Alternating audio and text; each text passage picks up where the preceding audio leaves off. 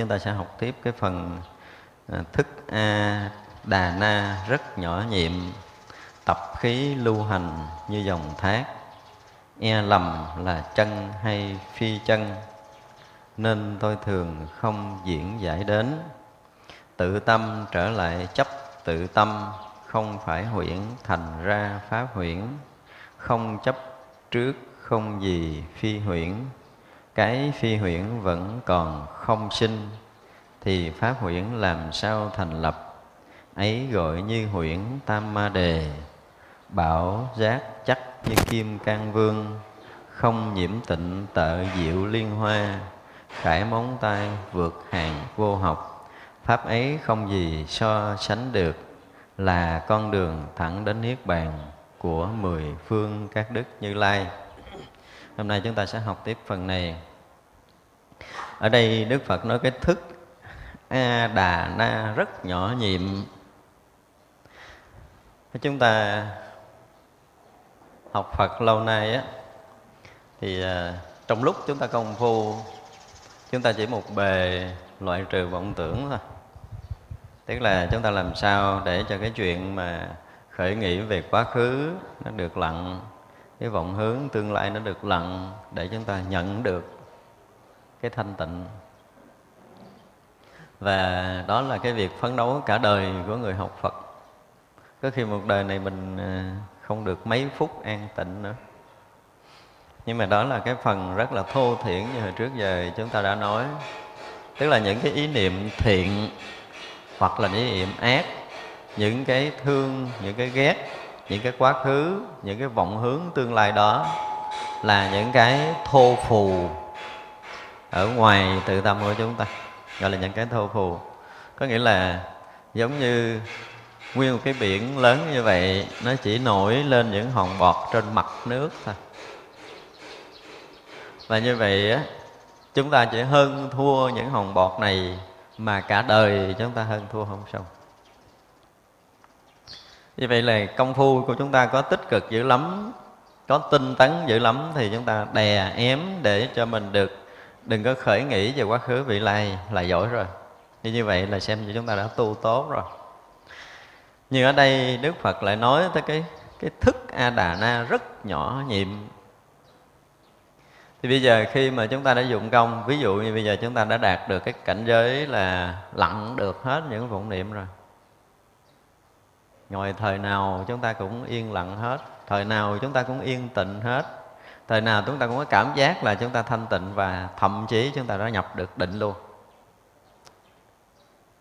Và lúc cái tâm chúng ta thực sự thanh tịnh, không còn ý niệm quá khứ, vị lai không còn buồn thương giận ghét nữa, thì lúc đó mình nghĩ là mình đã công phu thành tựu rồi. Và rồi khi chúng ta học những lý luận của thiền thì chúng ta lại thấy thêm được một chuyện nữa là gì? Mình có một cái lặng lẽ thường tri. Và lúc này đi đứng nằm ngồi ngủ thức, chúng ta cũng ở trong cái lặng lẽ thường tri đó. Và cái lặng lẽ thường tri đang rõ biết cái không khởi niệm này của chính mình luôn. Có nghĩa là bây giờ mình là cái người đang ngồi tại đây không có khởi niệm hoàn toàn thanh tịnh trong phút giây này và chúng ta còn thầm thầm có một cái nhận biết là chúng ta đang thanh tịnh. Chúng ta lắng lắng tâm trở lại cái trạng thái này nha. Đây là một cái chiều rất sâu tâm linh. Đức phật nói một câu thức a đà na rất nhỏ nhiệm thôi. Như ở đây chúng ta nói để chúng ta thấy cái thức a đà na đang hiện hữu của chính mình. Mà thực sự khi đạt được tới cái cảnh giới nào mới nhận biết được cái thức a đà na này và thức a la na này chúng tôi nói vẫn còn là ý thức mà hồi trước trong tứ niệm xứ chúng tôi có nói. Chính cái chỗ mà lặng lẽ thường biết thầm thầm ở nơi mình, chỗ này nó rất là nhỏ nhiệm và không khéo chúng ta sẽ lầm. Và nhiều người lầm.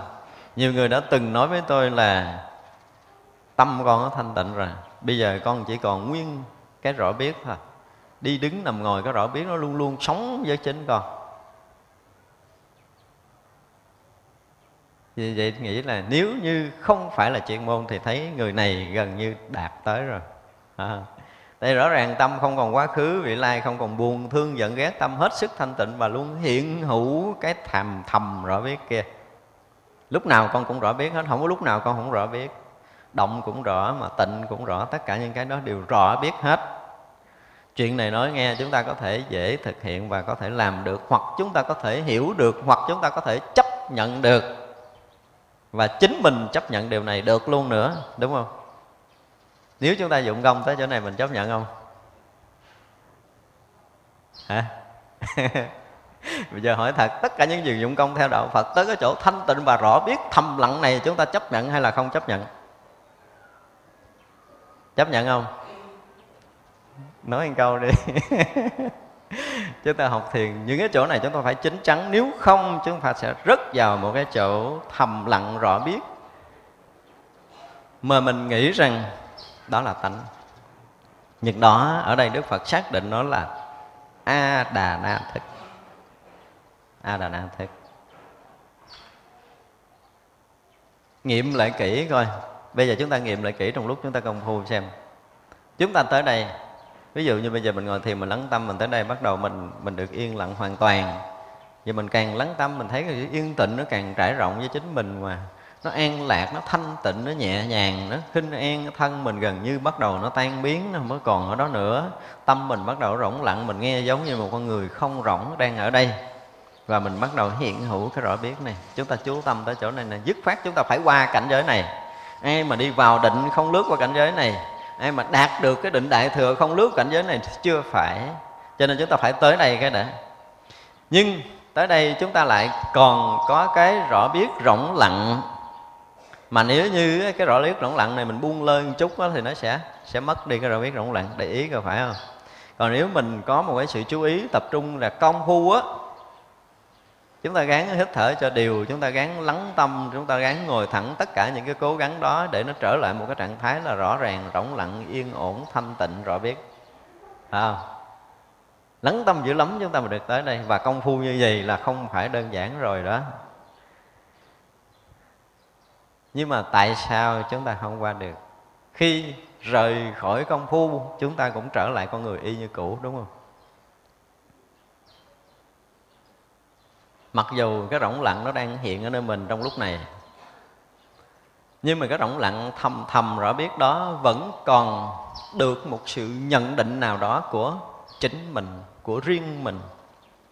Đó là cái đạo mà mình đã tới, đó là cái thanh tịnh mà mình đang có, đúng không? Bên sau cái rỗng lặng rõ biết này còn một người nữa.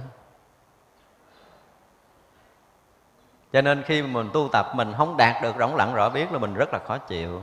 Bữa nay thời thiền không thành công, hoặc là ngày hôm nay do công chuyện bận rộn quá cho nên cái rỗng lặng rõ biết này nó gần như nó có một cái gì xáo trộn.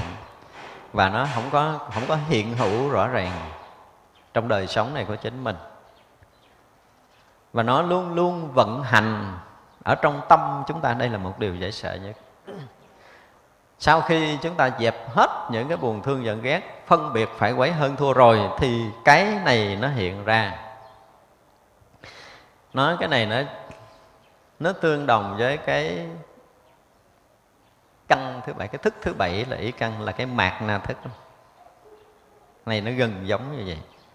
Này là cái mà nó gợn để bắt đầu dựng lên ngã chấp của chính mình, nhưng mà nó không là cái gì, nó chỉ là cái rỗng lặng rõ biết để thấy mình. Tới đây để thấy mình nhận, đang nhận định sự vật. Nha.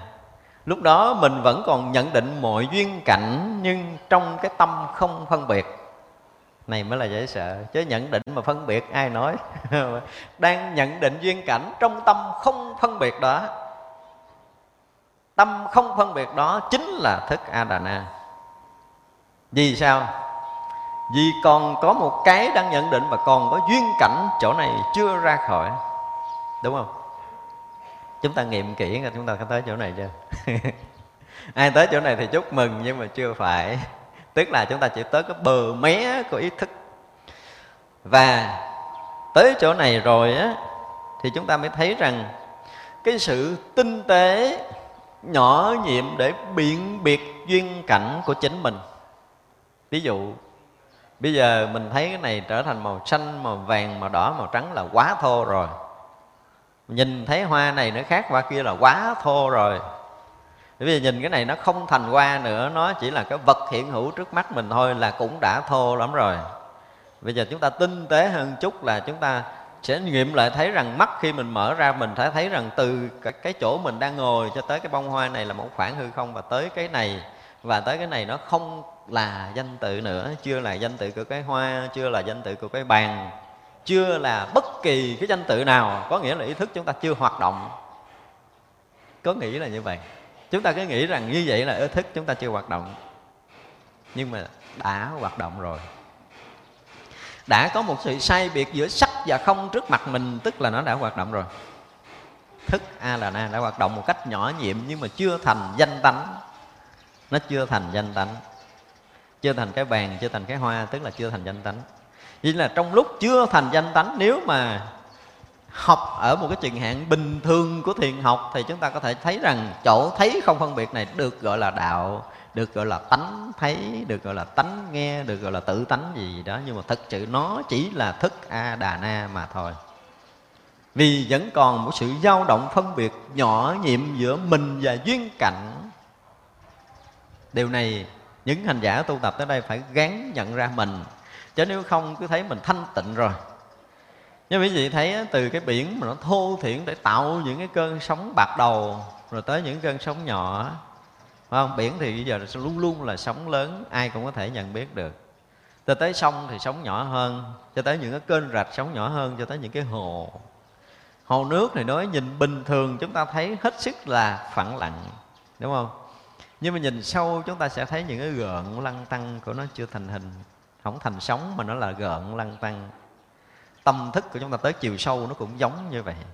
Khi nó lợn lăn tăng nó chưa là cái gì hết á, nó không thành vọng tưởng. Nó không thành sự phân biệt phải quấy.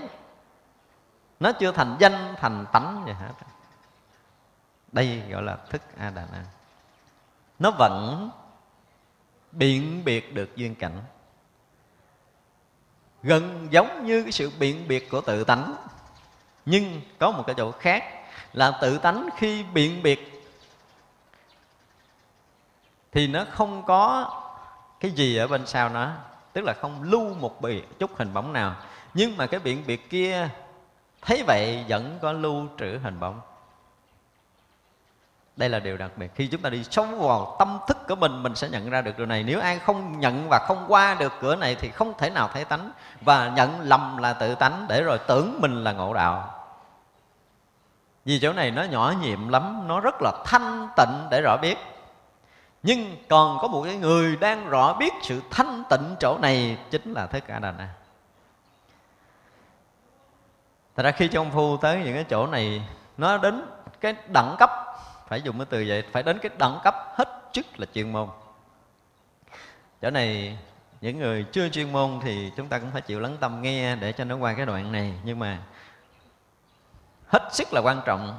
Đây đây là cái cửa ngõ của phàm và thánh. Đây là một điều rất là lạ.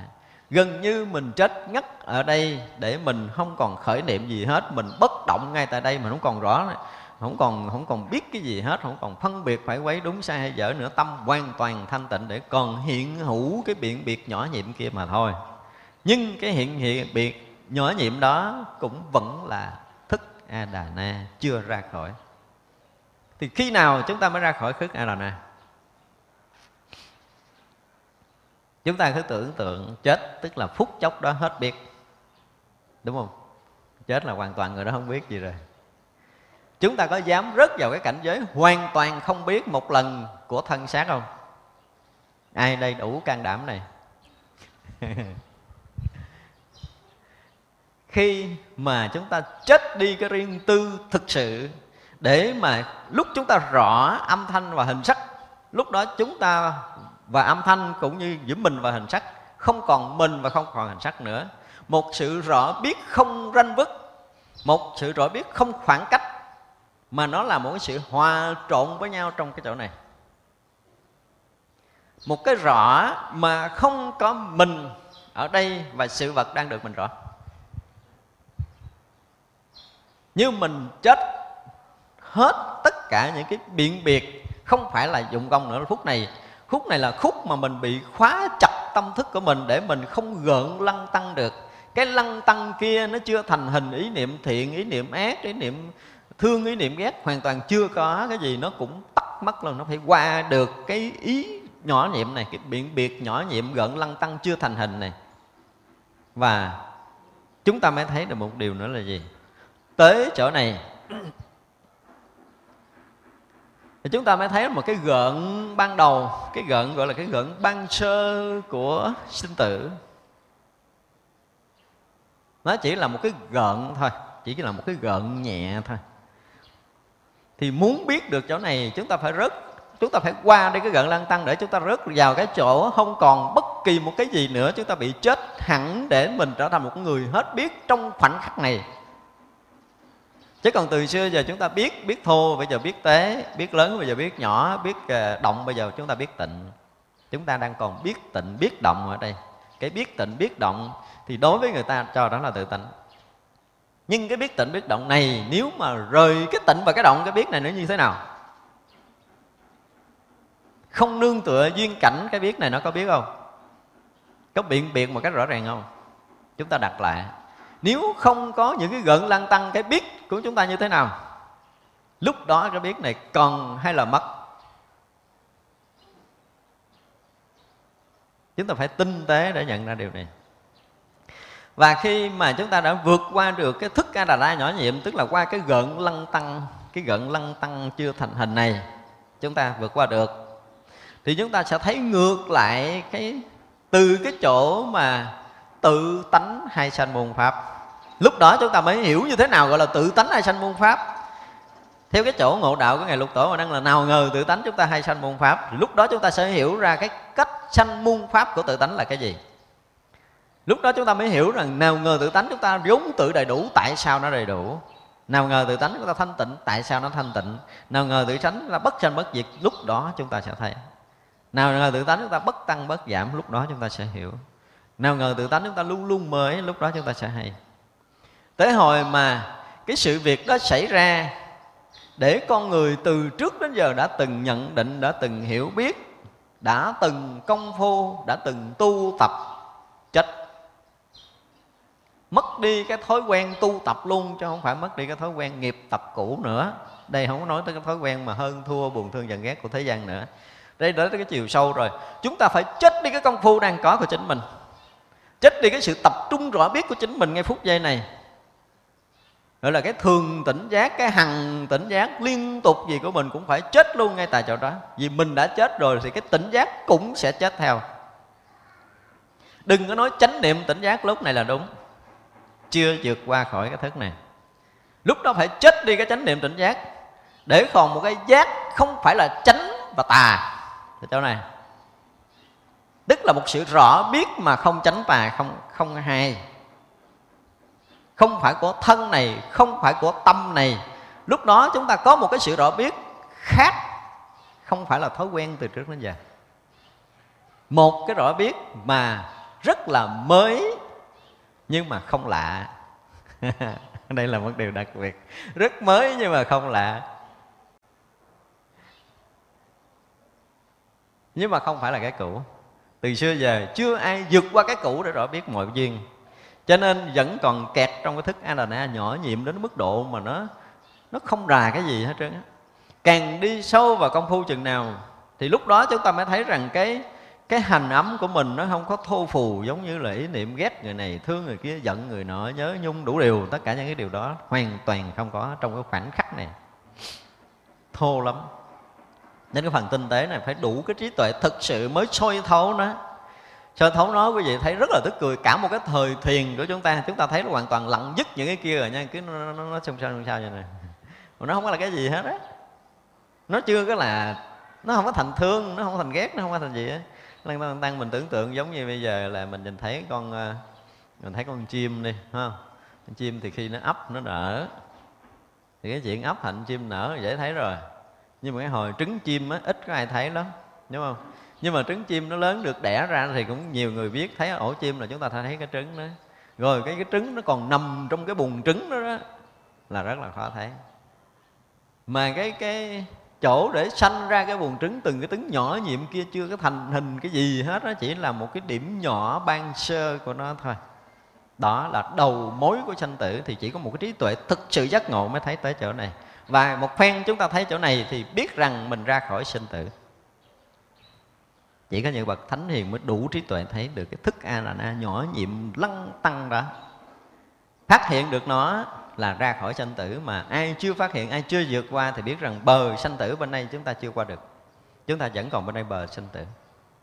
Đây là điều khủng khiếp trong công phu cho nên không phải cái chuyện tu tập là cái chuyện bình thường. Tôi xin thưa là nếu ai càng đi sâu vào chuyên môn của đạo phật chừng nào, thì chúng ta càng thấy rằng cái trí tuệ giác ngộ của đức phật đáng để chúng ta có thể để lại hoài từ kiếp này và tới kiếp nọ, hàng tỷ tỷ kiếp nữa. Chúng ta vẫn thấy chưa có thỏa cái sự tôn kính của mình về trí tuệ này của đức phật.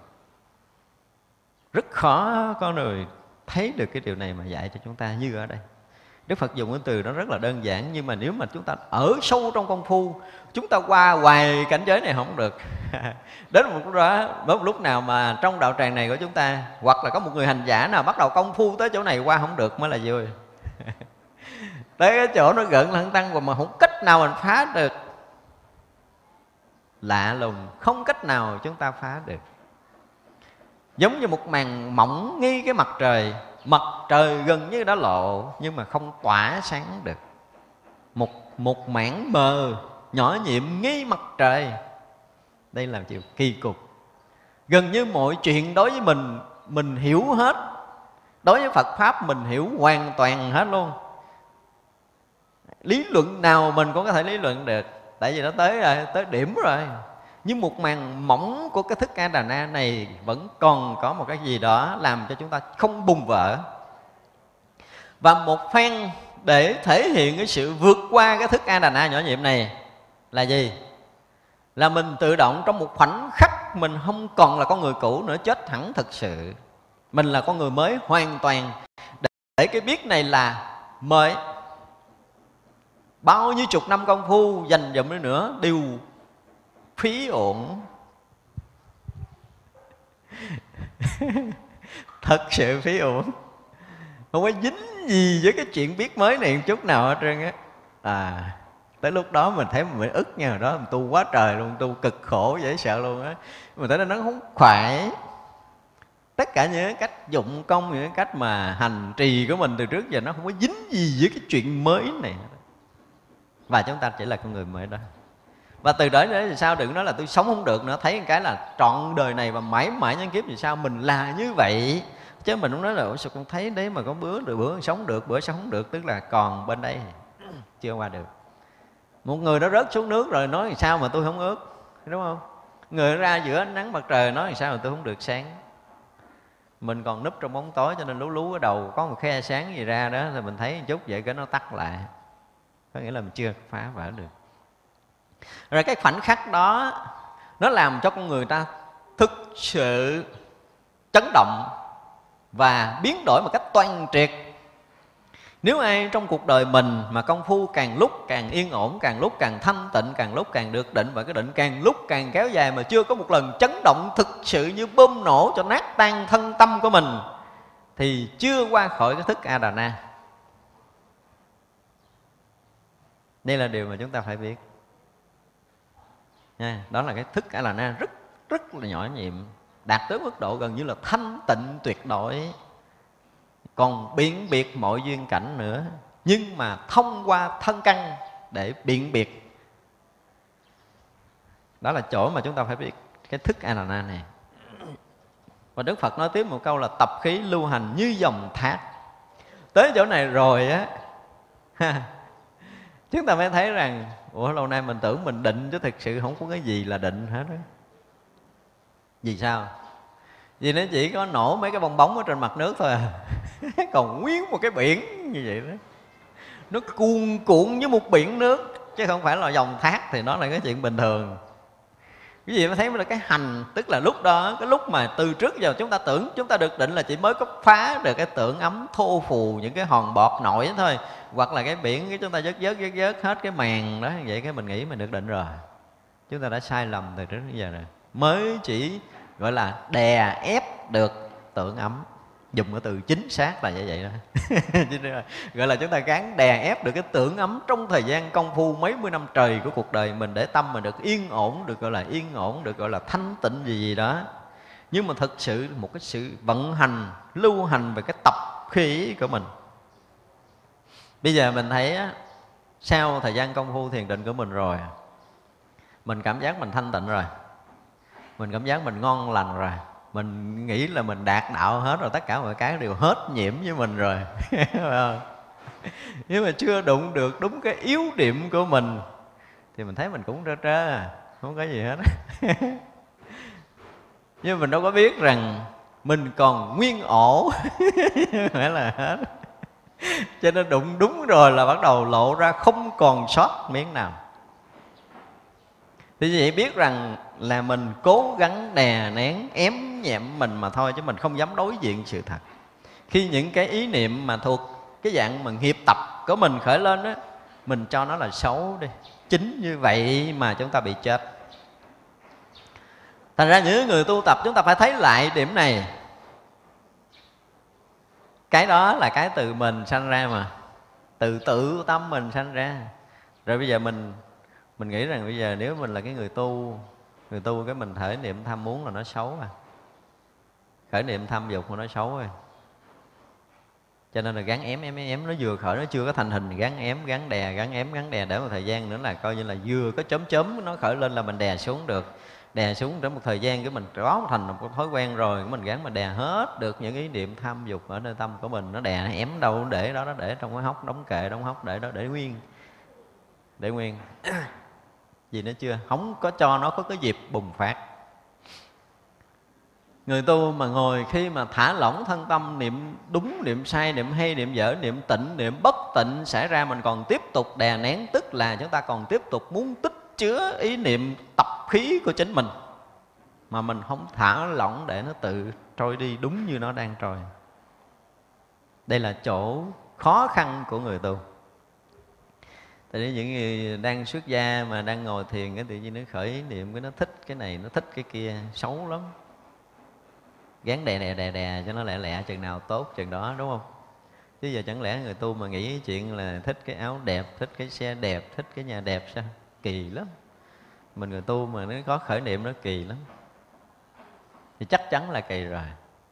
Nhưng mà nó không có lộ nó ra thì nó sẽ không bao giờ hết. Chúng ta nên để ý điều này cho nên khi công phu, những ý niệm đó xảy ra, chúng ta cứ thả lỏng để cho nó xảy ra đúng như thật nó đang xảy ra.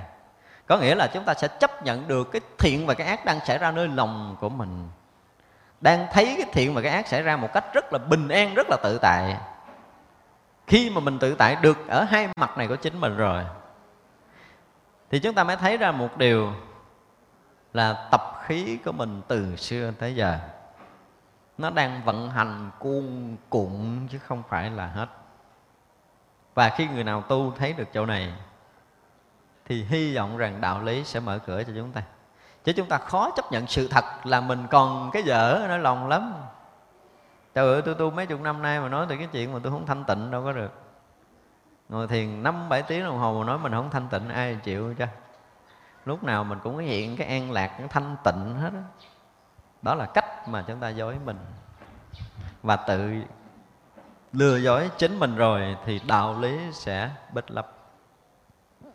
Cho nên người tu phải thấy được hai mặt của chính mình. Một cách tường tận và sâu sắc nhất thì người đó mới được gọi là thấy được sự thật của hai vấn đề.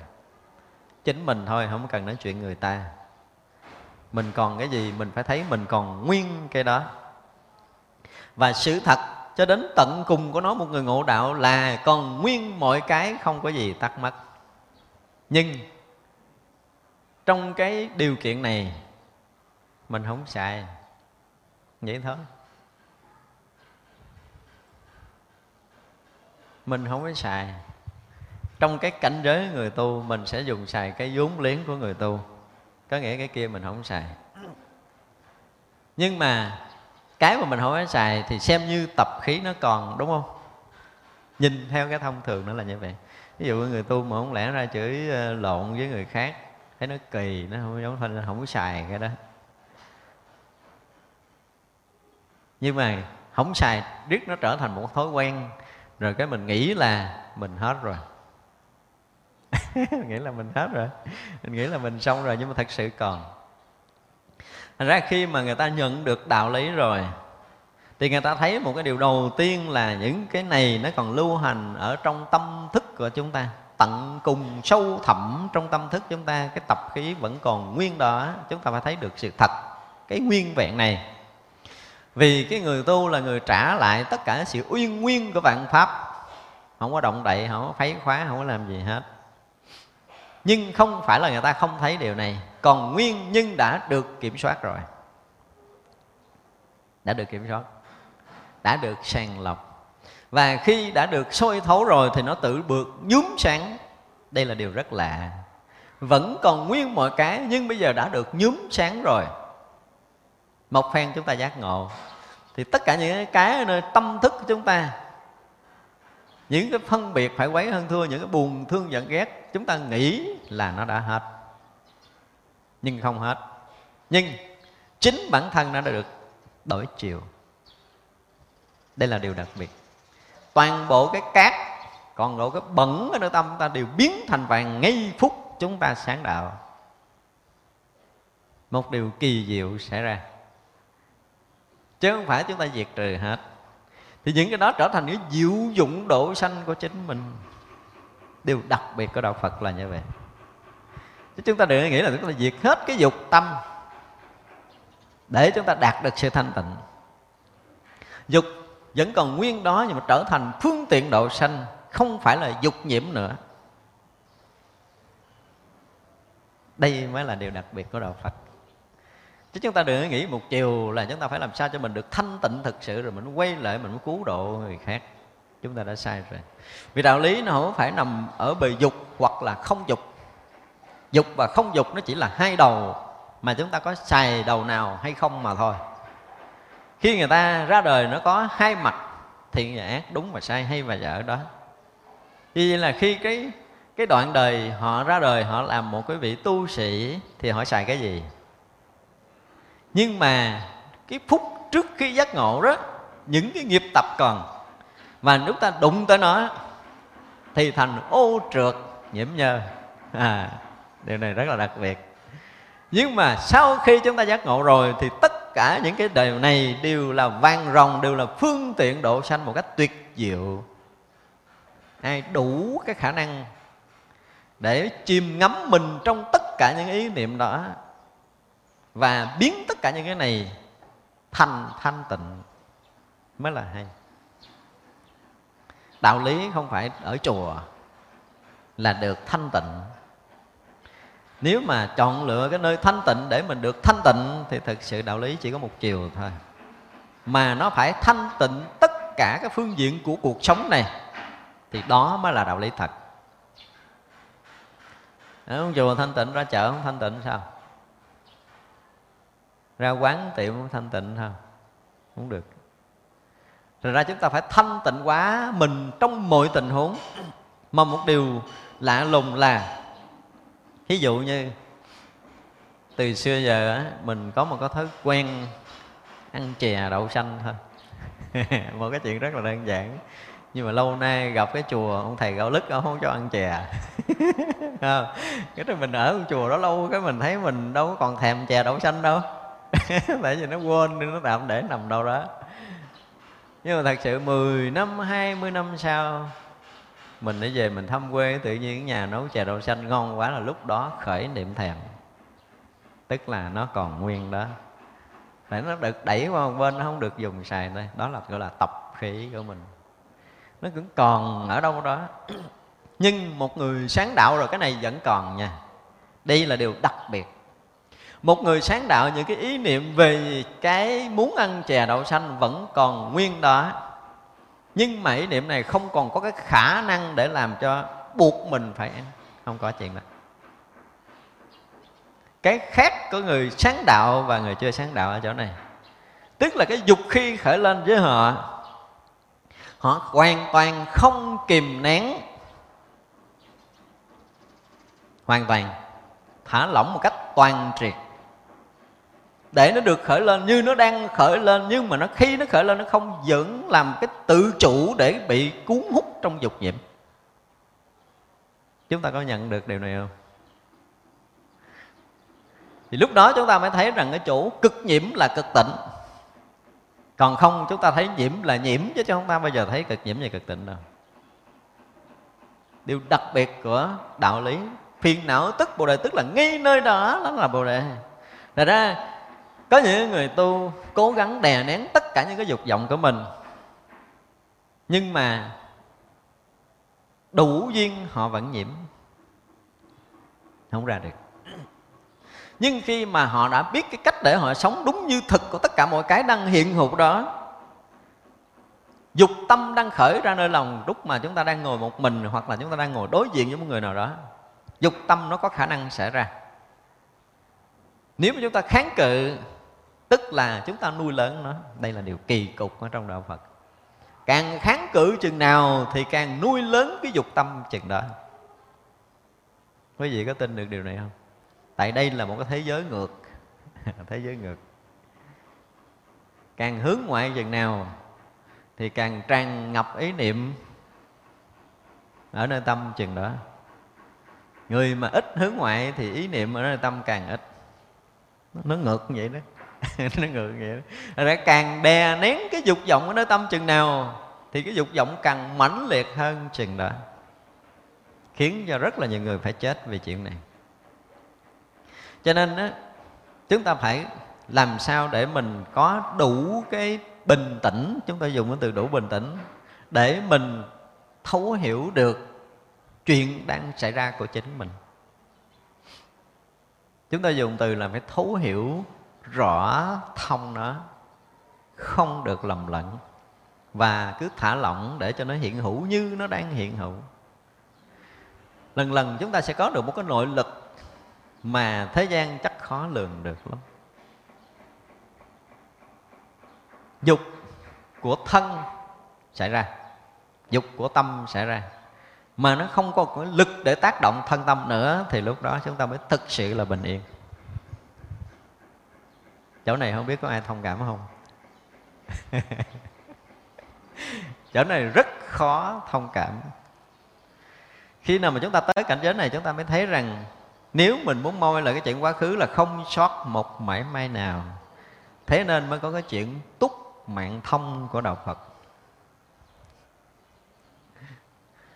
Vì cái người đã chứng túc mạng minh là người đã thấy ngàn muôn kiếp về trước không sót một mãi may, đúng không? Nếu sót một cái, không phải là người chứng túc mạng minh cho nên, ngàn muôn kiếp gì trước, có những cái kiếp mình cũng thanh tịnh, có kiếp mình cũng ô trượt cái chứ bộ. Có những cái giờ, những cái khắc thanh tịnh và ô trượt gần như còn đủ, không sót chỗ nào. Nếu như nó qua mà nó tẩy xóa được á, thì không có cái chuyện chứng túc mạng mình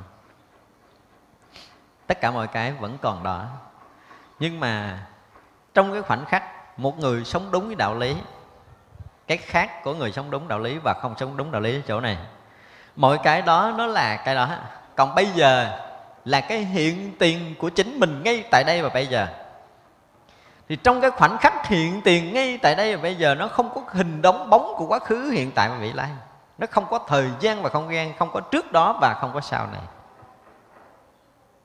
thì mọi người đang sống phù hợp với đạo lý là họ luôn luôn sống bằng cái đó, cho nên họ không kịp lấy cái chuyện quá khứ ra để xài. Mình đâu có đủ thời gian để lấy chuyện quá khứ đâu. Cho nên nghiệp tập vẫn còn nguyên đó, nhưng mình không phải là nghiệp tập. Mình đang là cái người hiện hữu mới ngay khoảnh khắc này. Cho nên cái chuyện nghiệp hay là không nghiệp không còn quan trọng nữa. Và một phen mà mình hiện hữu nơi khoảnh khắc mới này thì tất cả nghiệp chướng có như là không, cho nên nó nghiệp chướng bổn lại không, tức là xưa nay nó giống không và thấy sâu hơn nữa thì chúng ta thấy tất cả những cái dục nhiễm, những cái khởi niệm khi chúng ta thấy tới đạo lý rồi thì nó chỉ là những cái ảo đang hiện ở trong tâm của chính mình. Chúng ta thấy sâu tới cái chừng đó thì chúng ta thấy cái ảo của nó. Chứ không dùng cái từ cái từ mà chúng ta có thể dễ hiểu nó, ảo ảnh thôi. Nó là cái gì? Cái mơ hồ. Nó không có thực sự thành là cái gì của chính mình. Chúng ta phải thấy được cái điều này. Cho nên dù là tập khí tập khí ở đây đức phật nói là nó nó cuồn cuộn như dòng thác chảy. Nhưng mà tất cả những cái cuồn cuộn đó thực sự cái người mà chưa có qua được cái chân trời của ý thức thì chúng ta thấy rõ ràng là tập khí chúng ta là vấn đề quan trọng, cần phải đối phó. Không, khởi niệm dục là chắc chắn là làm cho chúng ta mất thanh tịnh, làm cho chúng ta sẽ mất đạo lý, làm chúng ta sẽ mất cái gì cái gì cái gì đó. Vì lý do muốn bảo vệ đạo lý, bảo vệ sự thanh tịnh, bảo vệ cái gì? Và sâu nhất là bảo vệ bản ngã của mình. Cho nên mình không cho nó khởi cái này lên. Chỉ có vậy thôi. Còn khi chúng ta thả lỏng để nó ra đúng như cái nó thì nó có thể nó phá vỡ. Chúng ta sợ một cái là nó sẽ phá vỡ đạo hạnh của chính mình. Cho nên phải bằng đủ mọi cách để đối phó với nó, bằng đủ phương tiện để đối phó với nó, bằng đủ cách thức để đè ép nó làm sao để nó đừng hiện khởi. Thì nó không hiện khởi là nó sẽ không mất cái gì nó tới nó sẽ qua. Cái gì nó tới không được là nó chờ đợi, nó tìm cách để nó tới. Giống như nước là cái hồi nó chỉ là một cái khe nhỏ chúng ta ngăn nó, đúng không? Chúng ta ngăn không cho nó chảy qua thì nó sẽ từ từ nó ngập lên thì cái bờ ngăn chúng ta sẽ lớn hơn và nước nó sẽ dâng nhiều lên, đúng không?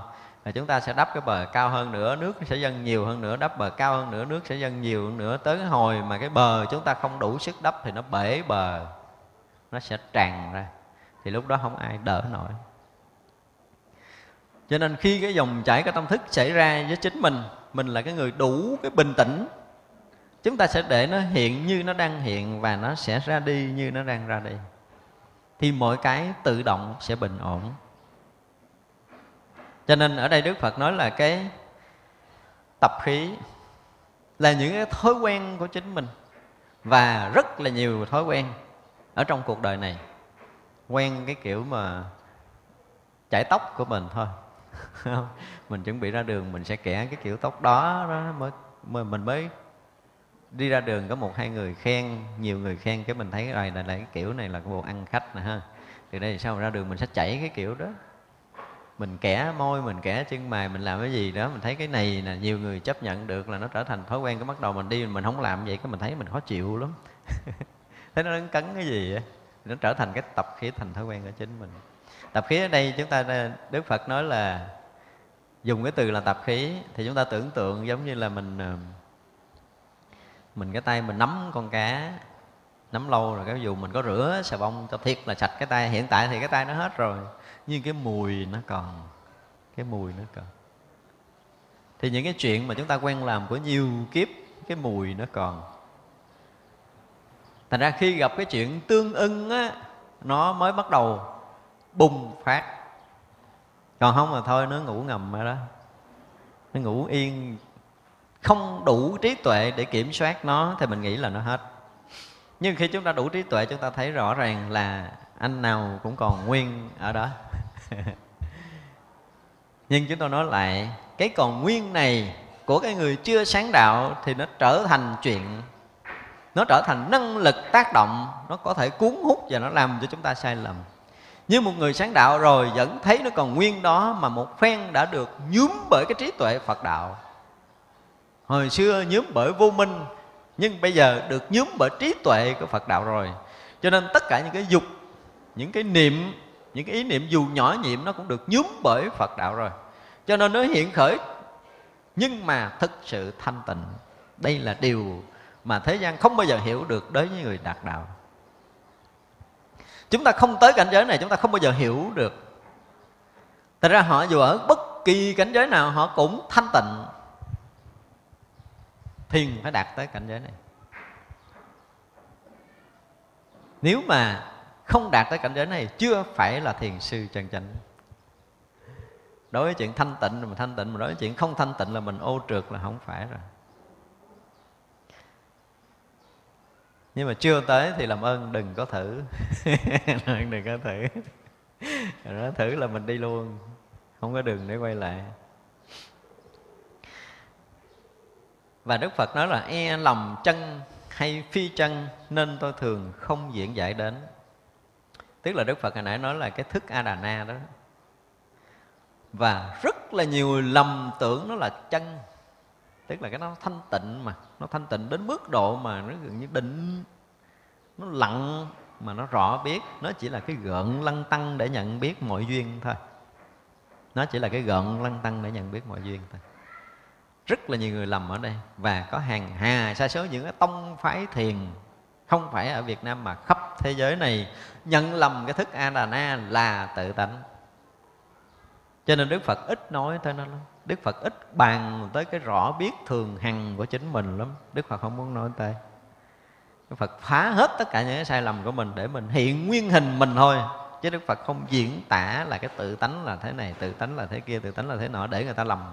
Tại cái chỗ này, cái chỗ mà cái thức a đà na cái rõ biết thức a đà na nó thanh tịnh gần giống như cái thanh tịnh của tự tánh. Thật là Đức Phật ít nói tới. Đức Phật ít bàn tới. Ra cái chuyện mà lầm lẫn để nhận tánh nhiều người lắm. Nhiều tăng ni nhiều phật tử, chúng ta cứ nghĩ rằng mình xong rồi, mình ngộ tánh rồi. Tại vì mình nhiều ngày thanh tịnh quá. Nhiều tuần lễ thanh tịnh quá, nhiều năm tháng thanh tịnh quá. Cho nên cứ vào ra trong cái thanh tịnh đó, hoài mình nghĩ là mình xong việc, mình tu tốt rồi. Nhưng mà xin thưa, chúng ta chỉ lẫn quẩn trong cái thức a đà na nhỏ nhiệm kia mà thôi. Nhưng rồi cùng cùng tập khí vẫn còn nguyên khi nào chúng ta thấy rằng tất cả những tập khí còn nguyên đó mà nó đã bị nhúm đạo rồi thì người đó mới vượt qua khỏi cái thức a đà na vượt qua khỏi tập khí của chính mình. Thực sự nói từ vượt qua thì nó tầm thường quá. Một người khi sáng đạo rồi, rồi một khoảnh khắc mà chúng ta ở trong đạo lý đó thì toàn bộ pháp giới này được biến thành đạo lý chứ không có nói là tập khí là ô trượt là nhiễm nhơ nữa. Cho nên họ xài cái gì cũng thành đạo lý. Đó là cái người sáng đạo.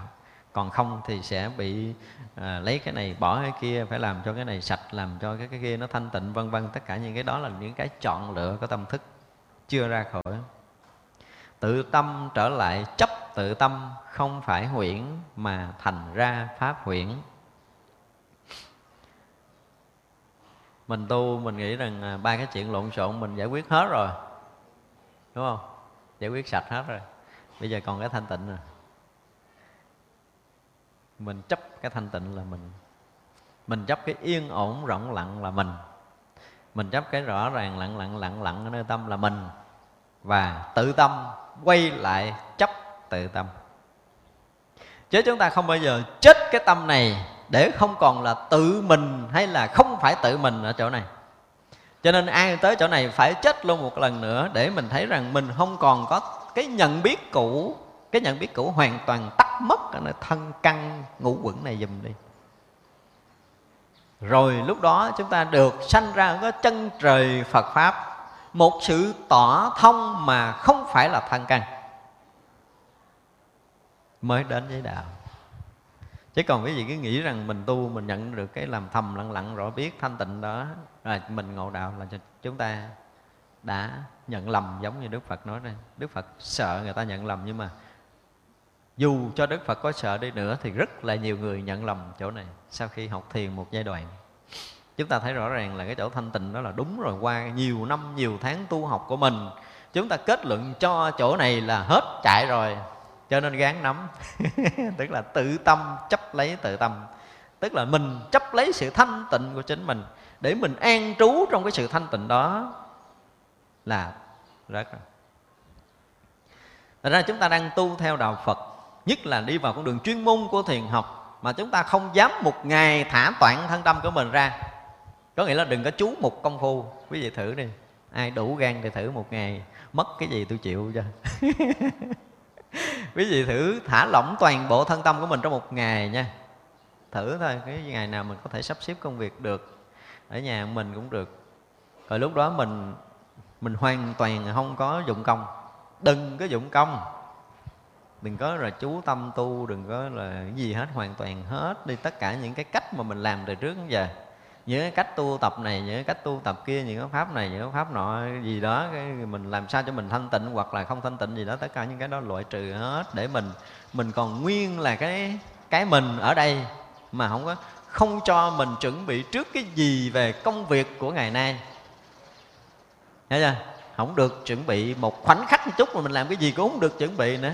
Phải thả lỏng, vừa khởi niệm chuẩn bị làm cái này, vừa khởi niệm chuẩn bị làm cái kia, vừa chú tâm để tu tập cái nọ, chúng ta thả lỏng luôn nó đi để chúng ta là cái người hoàn toàn không có một cái gì được gọi là chuẩn bị hết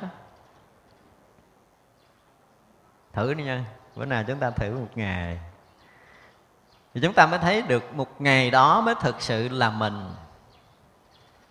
Còn khi chúng ta muốn làm cái này thì cái này là của ai cho mình mượn á? Ông thầy nào đó dạy cái sách nào đó nói, ông thầy quyển kinh nào đó bài mình á, mình nương theo cách này, mình nương theo cách kia, mình nương theo cách nọ, tất cả những cái đều là một sự nương tựa thì không phải thật mình khi chúng ta thả lỏng hết, chúng ta không có dựa theo ai hết, không có hành bất kỳ cái pháp nào hết, thì con người thật mình mới lộ ra.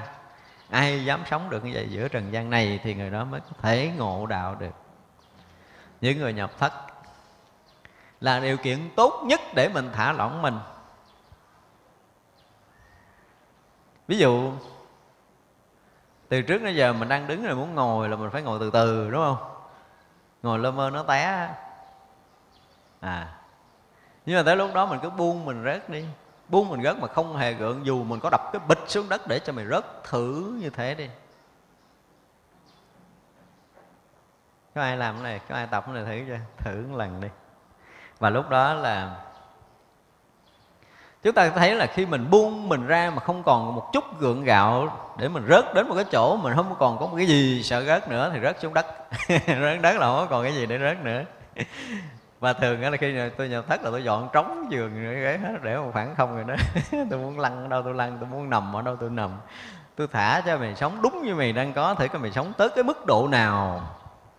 Và sự thật, mà mình thả mình ra được trong một khoảnh khắc là yên tĩnh liền. Đây là một điều rất lạ còn mình theo pháp này, mình theo pháp kia, mình theo pháp nọ, ông thầy chỉ mình trước khi nhập thất là phải nhờ ông thầy chỉ mình cái cách nào tu đặc biệt nhất.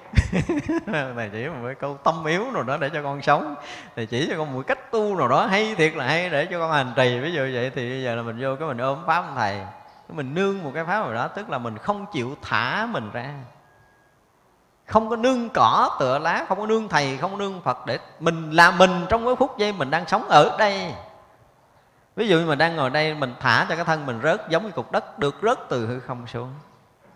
Để chúng ta rớt, mình hoàn toàn ngay tại đây nè. Thân chúng ta tự động mềm rỗng ra. Tâm chúng ta tự động thanh tịnh liền. Còn không, chúng ta không có nhập đạo được. Nếu chúng ta còn có thấy rằng cái pháp này là hay nè, ông thầy này là ông chuyên môn lắm rồi, cho nên ông chỉ mình chắc chắn là trúng nè. Vì vậy nương ngỗng để mà tu. Thì rồi bế tắc.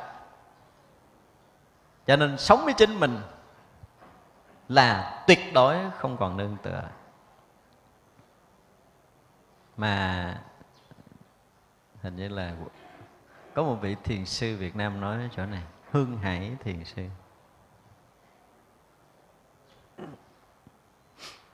Ngài nói có một câu là chớ dẫm như lai vết đã qua Trong một bài kệ, có một câu là chớ dẫm như lai vết đã qua. Dù có vết đi của Đức Phật, Chúng ta cũng không được dẫm Chúng ta đủ gan này không Trong cái khoảnh khắc riêng tư của chính mình. Chúng ta đủ để có thể buông hết tất cả những cái mà mình học hiểu từ trước tới giờ. Đủ gan này không? Ngay tại đây thôi. Tất cả những cái gì mà mình đã thu nhập được, tất cả những kiến thức gì mình đã có được, mình dám rủ sạch để mình còn nguyên là mình ở đây chưa? Thì chúng ta liền hiện nguyên mình. Và lúc đó chúng ta hiện nguyên cái thân tâm mà không được dính cái gì, không có chuyện quá khứ hiện tại vị lai nữa, chúng ta hết đi những cái chuyện đó. Chúng ta không vướng vào những cái chuyện đó. Thì chúng ta là cái mới hẳn liền. Chúng ta mới phát hiện rõ ràng là mình mới. Thân tâm này đang diễn ra trong khoảnh khắc đang mới này. Chúng ta không ở cũ được, cho nên không dướng động được. Thì chỗ này mới chính là vậy thôi cũ lại mới là dướng mắt mà mình không cũ được phát hiện được một sự thật đó. Ra ở đây á, nếu mà chúng ta chấp phải chấp quấy chấp kiến thức chấp công phu là một loại tâm chấp tâm. Và không phải chấp công phu nữa mà chấp cái thành quả công phu mới là dễ sợ không? Mình chấp phải chấp quấy chấp đúng chấp sai chấp hay chấp dở là cái chấp đó nó thường lắm. Chấp đó nó thường lắm. Tới hồi mình công phu được thanh tịnh rồi đạt tới cái chỗ mà nó nó, nó nếu mà mình bình thường là mình thấy nó thanh tịnh nhưng mình nhìn kỹ nó thấy nó gợn lăng tăng mà gợn lăng tăng nó cũng không chẳng là cái gì. Thì chỗ này nó thanh tịnh quá nó yên ổn nó an lạc quá chỗ này gán giữ gọi là tâm chấp tâm. Tiếp tục chỗ chấp mới tiếp tục trò chơi mới của tự tâm. Mặc dù chỗ này nó không có nhơ không có nhiễm nó không có động nhưng mà đó cũng là một hình thức tâm chấp tâm cho nên trong phút chốc mà thiền sư ngộ đạo không có nghĩa là họ nhận được cái gì chỗ chính mình. Chúng ta đừng có hiểu lầm. Phút chốc đó không phải có con người ở đó để nhận đạo. Không có đạo và không có người nhận. Chỗ đó tuyệt đối không có hai chỗ đó con người này phải chết. Khi con người chết thì tự động nó hiện hữu cái đó ra. Chứ không phải là mình thấy chỗ này là đạo mình nhận. Không phải như vậy. Thấy cái chỗ thanh tịnh để mình an trú không phải như vậy. Tất cả những cái chỗ nào đó mà mình có thể mình có thể lưu trú được, mình có thể gìn giữ được, mình có thể bảo thủ được, mình có thể an trú được thì tất cả những chỗ đó còn nguyên bản ngã. Chúng ta nên biết, dù cái an trú đó là cái an trú thanh tịnh, dù cái an trú đó là an trú của định, nhưng chỗ đó vẫn còn nguyên bản ngã, không có ra được. Thì cái chỗ không phải quyển mà thành ra pháp quyển, chỗ đó nếu mà nhẹ nhàng tí, thì chúng ta qua tức là cái màn mỏng này rất là dễ qua. Còn nếu mà không á, thì chúng ta sẽ trở thành chấp trước tâm rồi chấp trước tâm rồi thì đủ chuyện để xảy ra. Thành ra có quyển có hư vân vân.